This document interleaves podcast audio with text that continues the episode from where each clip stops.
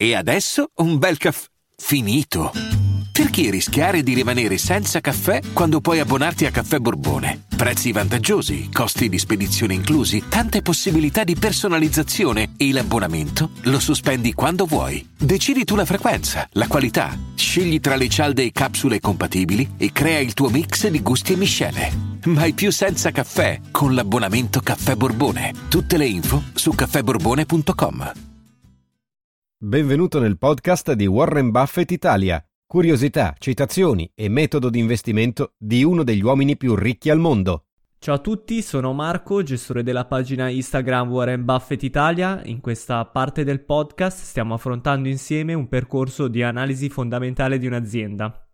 Nella scorsa puntata siamo partiti analizzando il profilo di business, abbiamo visto quali sono gli indicatori sector specific che sono uguali per tutte le società che operano in un determinato settore, mentre in questa puntata analizzeremo quelli specifici per ogni azienda, chiamati company specific.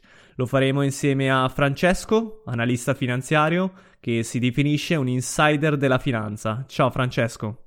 Ciao, buongiorno a tutti. Allora, Francesco, andiamo avanti con uh, l'analisi di business, andando a vedere quali sono i principali driver specifici per una determinata azienda. Se hai il piacere di elencarli e poi andiamo ad analizzarli nel dettaglio uno a uno. Perfetto, allora ehm, il, il primo driver che riguarda proprio le società in maniera specifica è quello del loro posizionamento di mercato e del contesto di mercato. Poi dopo si scende più nel, nel dettaglio e si, va, si passa in rassegna quanto questo posizionamento è sostenibile, quindi si analizzano le barriere all'entrata che quella società ha a disposizione, gli investimenti che realizza rispetto ai concorrenti. Poi c'è un terzo driver che è quello della, della, diversificazione di business e di prodotto ed infine c'è l'ultimo driver che è quello della leva operativa, quindi la presenza di costi fissi e quanto questo possa influenzare le performance. Adesso le guarderemo più nel dettaglio. Questi sono diciamo i quattro driver principali uh, company specific per uh, l'analisi fondamentale, a cui poi si aggiungono tutta una serie di altri piccoli o driver, diciamo, meno importanti o comunque relativamente meno importanti, che possono essere la qualità del management, che non è sempre facile da valutare, Uh, l'accesso della società ai mercati dei capitali, la corporate governance, ci sono tutta una serie di altri elementi, o per esempio la concentrazione su determinati clienti, la concentrazione su determinati fornitori, ci sono tutta una serie di altri uh, elementi che vanno presi in considerazione, però sono tra virgolette minori perché tipicamente impattano il prezzo di un'azione in maniera molto minore. Però i quattro che vi ho appena elencato sono quelli uh, più importanti. Iniziamo con um, il posizionamento di mercato. Uh, il posizionamento di mercato è forse il, um, il driver più importante uh, che si guarda in una società uh, quando la si analizza, perché uno bisogna guardare in che contesto la società opera, cioè se in un monopolio, se in un, un oligopolio, un duopolio, se in un mercato concentrato o se in un mercato frammentato.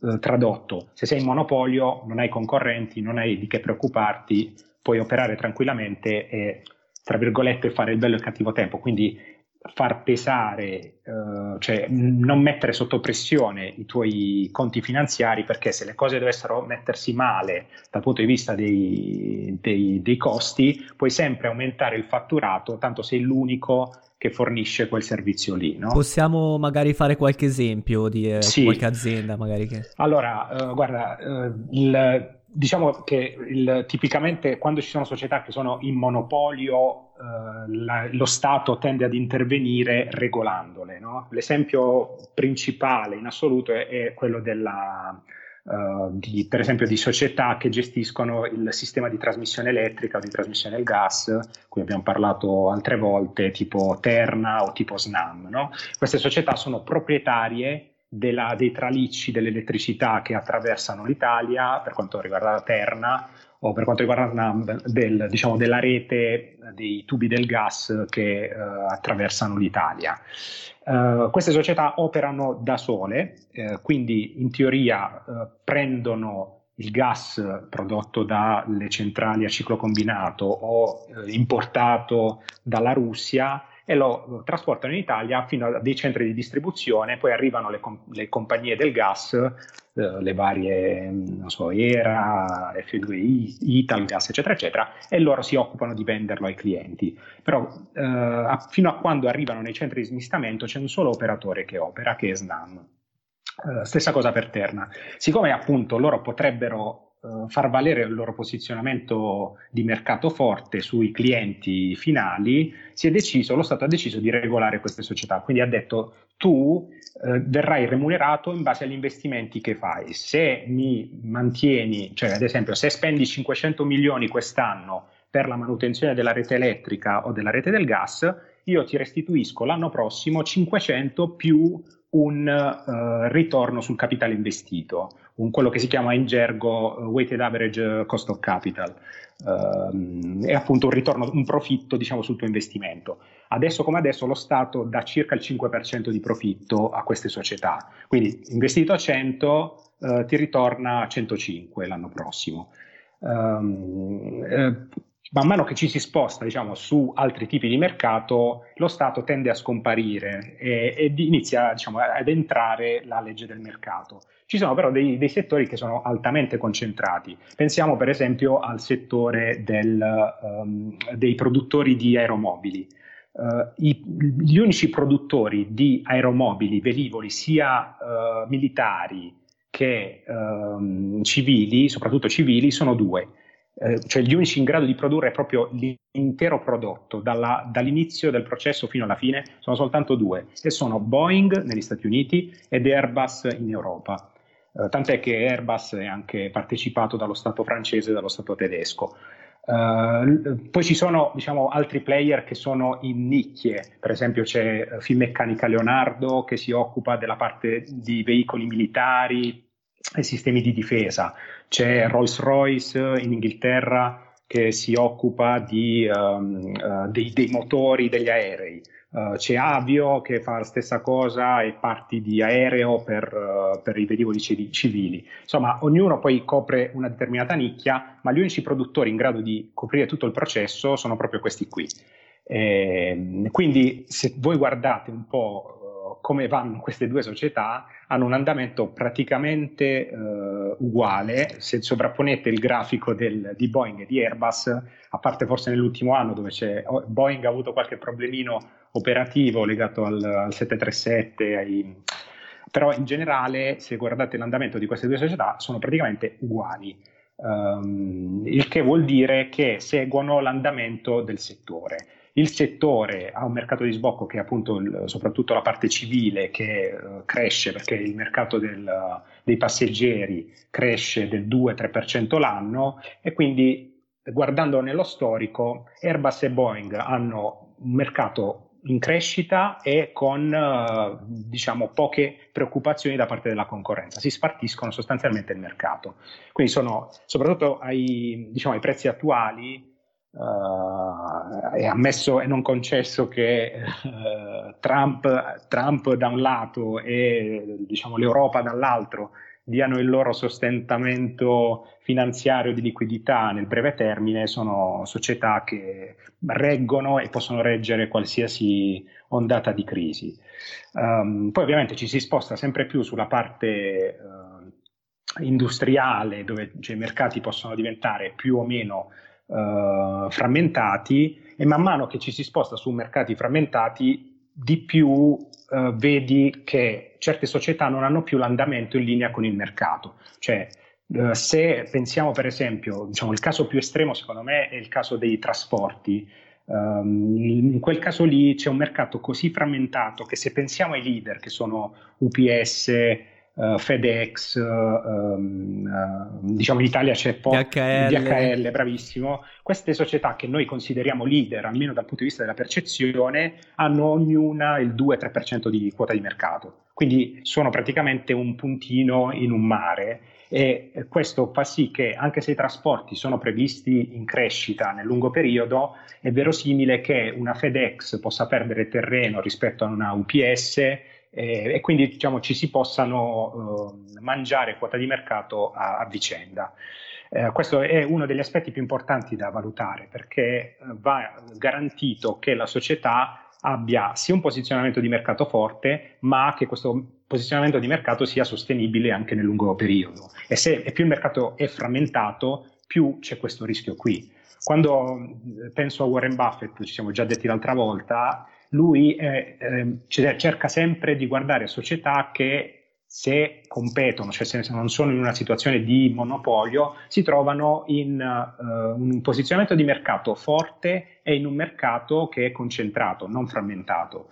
Pensiamo alle banche che ha in portafoglio, eh, alle principali banche in, degli Stati Uniti in portafoglio, perché alla fine della fiera il mercato americano finanziario, bancario, è un mercato di pochi grandi operatori. Uh, Quindi ah, diciamo più è concentrato il mercato meglio è, nel senso sì, andare a individuare... Viste, esattamente, vanno viste insieme, cioè deve essere il mercato concentrato e il, il tuo posizionamento deve essere di leadership o co-leadership, ecco perché se sei un piccolo player in un mercato concentrato, allora lì puoi essere schiacciato da un momento all'altro. Eh. Quindi mm, mi viene in mente adesso, penso a, in Italia abbiamo una piccola società che è molto carina, molto molto buona che si chiama Datalogic, che fa i lettori di molte casse dei supermercati di codici a barre. Eh, è una società che è molto piccola a livello di fatturato e che compete in un mercato globale che vale circa 5 miliardi complessivamente e in cui ci sono due leader super forti che sono Honeywell negli Stati Uniti e Motorola.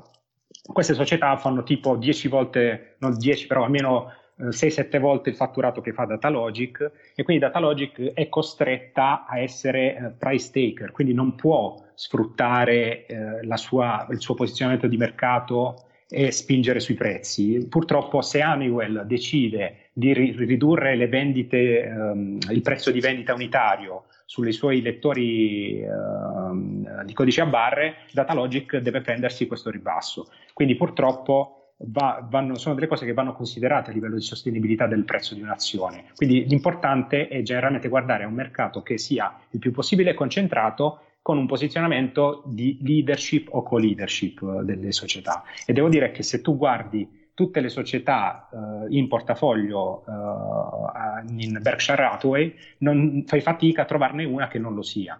Ecco, questa è proprio una cosa abbastanza distintiva. Tant'è che Warren Buffett dice sempre: Io uh, compro perché devo essere contento della mia società, ma, ma non per rivendere a domani, per essere, diciamo, per riaprire, perché i mercati riaprono tra 40 anni e quella società sia ancora lì. Quindi è questo proprio il, il messaggio che, che Assolutamente, ecco. lui ha una filosofia di quasi di investimento a vita, nel senso lui compra un'azienda per tenerla a vita, poi ovviamente arriverà il momento in cui le dinamiche consentiranno appunto di, di, di rivenderla e quindi magari di andare in profitto, però lui tendenzialmente quando opera opera in una prospettiva a lungo, molto lungo, lungo, lungo infatti, infatti. Va bene, allora quindi abbiamo visto il secondo punto, la ses- sostenibilità del posizionamento. Sì, sostenibilità del posizionamento si articola eh, in, in, due praticamente sottodriver che sono le barriere all'entrata, quindi quanto quella società appunto è protetta nel suo vantaggio competitivo e quanto quella società fa per proteggere uh, quel suo vantaggio. Eh, tipicamente che tipo di investimenti realizza, se fa ricerca e sviluppo, uh, se ha un tipo di uh, network di clienti chiuso, tutta una serie di, di, di, questo tipo di indicatori. Um, il primo sottodriver, appunto le barriere all'entrata, tipicamente si um, riferiscono alla presenza per esempio di barriere regolatorie, ad esempio pensiamo alle autostrade, no? uh, sostanzialmente le autostrade non soffrono la concorrenza di altre strade, hanno praticamente una sorta di monopolio regolator- regolatorio in una determinata area geografica. Uh, per esempio ASTM eh, che è la società che è proprietaria tra le varie delle, delle autostrade nel, nel nord-ovest, sì, nel nord-ovest, uh, gestisce tutta appunto questa circa, non ricordo bene, circa 10.000 km di autostrade uh, in quella zona lì. Poi c'è Atlantia, Autostrade per l'Italia, che gestisce altri circa 70.000 in giro per, per l'Italia. Però queste società qui Uh, sono protette, tra virgolette, ok, possono soffrire la concorrenza del, um, dei, del, trasporto ferroviario, possono soffrire la concorrenza del trasporto diciamo che è una, è una, concorrenza indiretta questa. Esatto, ecco. bravo, sono concorrenze indirette. E poi per la, eh, diciamo per la um, topografia che l'Italia ha, cioè fatta non di grandi centri Uh, dislocati in zone lontane, ma fatta di tanti piccoli comuni uno vicino all'altro, il trasporto su gomma è il trasporto principale, no? E quindi mh, loro manterranno sempre uh, un vantaggio competitivo garantito da questa concessione, fino a quando quella concessione ovviamente non scadrà. Per, per Atlantia, se non ricordo male, si parla, la concessione scade nel 2038, quindi insomma l'orizzonte è abbastanza di Ci sono periodo, prospettive eh? Sì, sì, esattamente. Diciamo che eh, ovviamente poi se per Atlantia è un caso particolare perché sai, hanno fatto diciamo un po' di, di, errori, anzi gravi errori operativi. No? Citando Però, anche il ponte Morandi. Esattamente, magari, esattamente. E lì eh, ovviamente ci potrebbe essere anche una giusta causa per la revoca della, della, concessione, anche se poi in Italia è molto difficile che questo avvenga. Però eh, in generale se tu fai i compiti a casa, se fai la giusta manutenzione, se fai le giuste opere, alla fine sei, ehm, hai un posizionamento di mercato garantito nel tempo. Tornando invece alle barriere di ingresso, come possiamo contestualizzarle invece? Allora, te, diciamo che eh, quando c'è una barriera, la barriera di tipo regolatorio è la barriera più forte che ci sia, no? perché permette eh, al tuo posizionamento di essere garantito nel tempo. Tant'è che quando si fa uno score di una società, ci sia una barriera all'entrata, tu metti lo score massimo. Di solito eh, molte banche d'affari utilizzano uno score da 0 a 6 eh, le barriere regolatorie hanno un, una valutazione molto alta tra il 5 e il 6 a seconda di quando poi scada la concessione. Per esempio ci sono società tipo STM ha delle concessioni che scadono, scadono tra qualche anno, alcune sono già scadute in attesa di rinnovo, uh, Atlantia non ha questo problema perché la, la concessione scadrà tra, tra, un po' di anni. Uh, in, in, Francia per esempio c'è Vancy o Eiffage che sono operatori molto simili che hanno concessioni a lunga durata garantite dallo Stato francese e operano in, in grande tranquillità.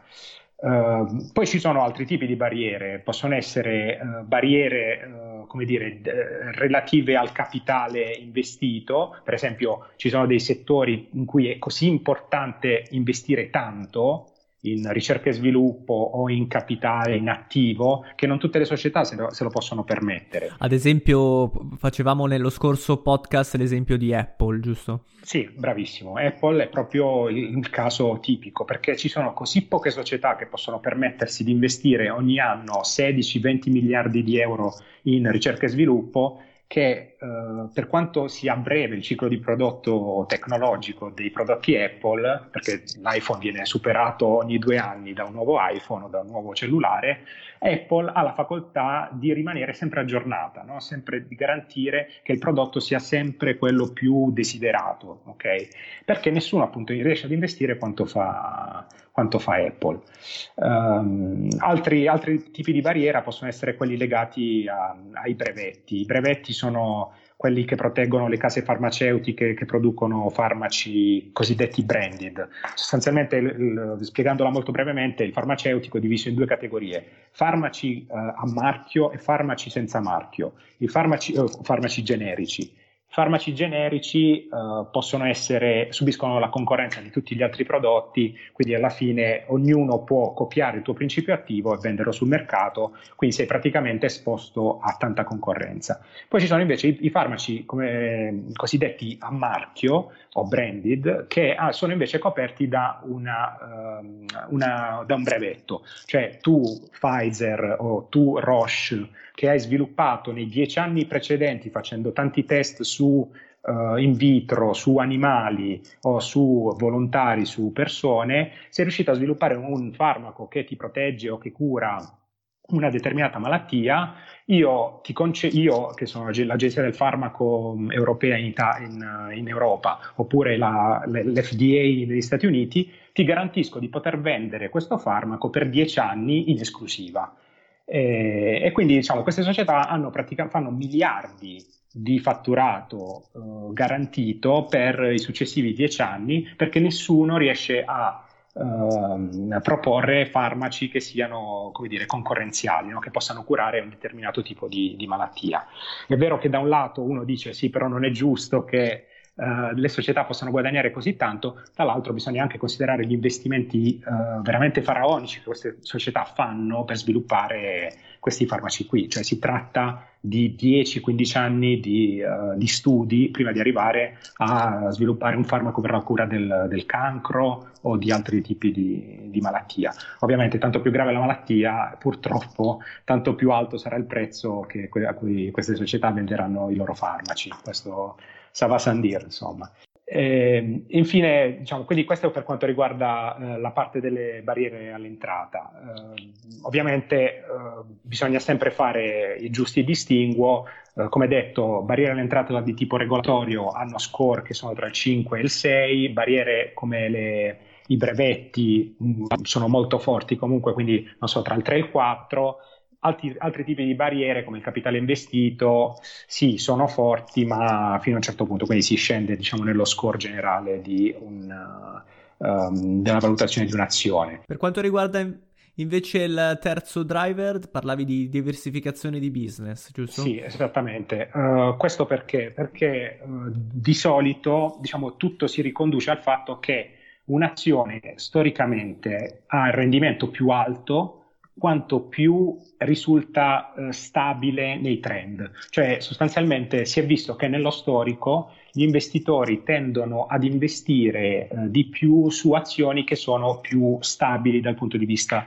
dell'andamento del, uh, del business. Come si raggiunge questa, questa stabilità no, di, di, business? Sicuramente con, con, tramite i driver di cui abbiamo già parlato, quindi posizionamento forte, un monopolio, un, um, oppure barriera all'entrata regolatoria, eccetera, eccetera, ma c'è anche diciamo, una parte operativa data appunto dalla diversificazione di prodotto e di business. Tanto più sei diversificato, tanto più se un prodotto o un business ti andrà male, tu riuscirai a compensarlo con uh, un altro tipo di, di business su cui, su cui, stai operando.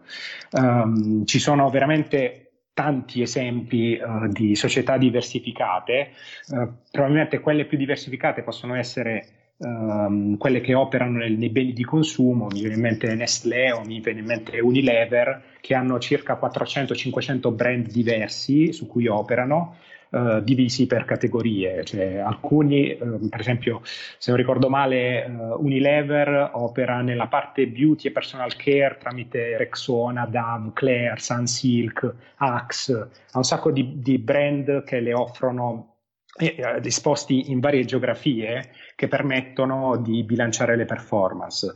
Poi sono, c'è la parte che si occupa di food, eh, dove hanno per esempio Co- Knorr, hanno i Pure Leaf, poi c'è la parte di beverage, dove c'è il tè Lipton, eh, dove c'è, poi sono, c'è la parte di Magnum, gelati, refreshment, quindi Magnum, il Cornetto, Solero, Cardor, sono veramente una miriade di prodotti che portano queste società ad avere performance a livello di fatturato eh, che sono molto allineate al consumo, alla, alla crescita del PIL per capita eh, globale. Il PIL per capita globale cresce tipicamente del 3-4% almeno queste società crescono del 4-5% perché riescono comunque a, ad aumentare ancora di più i margini rispetto al fatturato, crescono del 4-5% stabilmente ogni anno on top ai dividendi che distribuiscono. Quindi sono proprio eh, asset per cassettisti, cioè società che hanno una crescita nel lungo periodo ultra stabile e ultra remunerativa.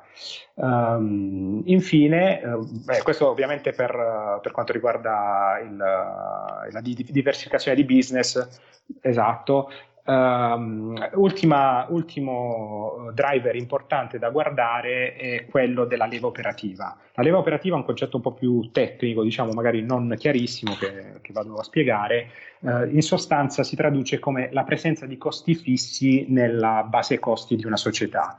Che effetto ha la, la base di costi fissi? Che se il fatturato ti aumenta di un tot, il margine che tu andrai a fare su un determinato prodotto ti aumenterà più che proporzionalmente. Um, ti faccio l'esempio degli aeroporti. Gli aeroporti hanno, uh, le società che gestiscono gli aeroporti, ad esempio in Spagna c'è AENA, che è la società che gestisce tutti gli aeroporti spagnoli, più l'aeroporto di Luton uh, in Inghilterra, uh, hanno praticamente dei costi fissi legati sostanzialmente alla manutenzione del, diciamo, del loro asset base, loro, dei loro attivi e il personale.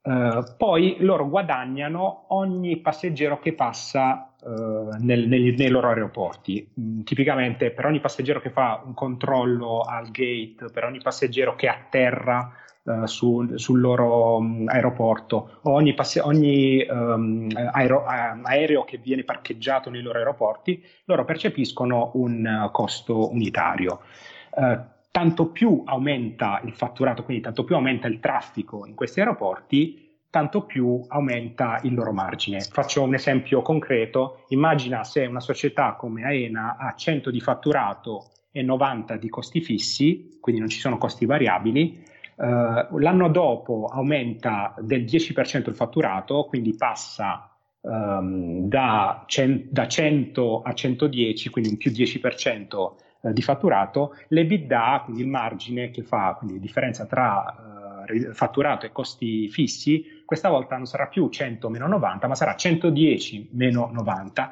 quindi il margine sarà 20 contro 10 l'anno scorso. Quindi a fronte di un aumento del fatturato del 10%, le, l'EBITDA ti è aumentato del 100%, da 10 a 20, ok? Questo si chiama effetto leva operativa.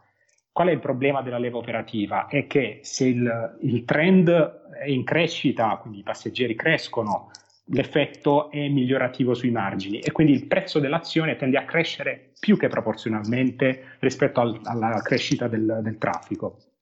Invece l'effetto è molto peggiorativo se il trend è eh, discendente. Vedi adesso cosa sta succedendo agli aeroporti che hanno, stanno accusando, eh, leggevo Fiumicino ha registrato meno 95% di traffico nel mese di marzo, così come Aena tra l'altro ha fatto meno 97%, eh, ciò significa che loro adesso hanno solo costi fissi, quindi sono am- fortemente in perdita e non hanno la possibilità di ridurli.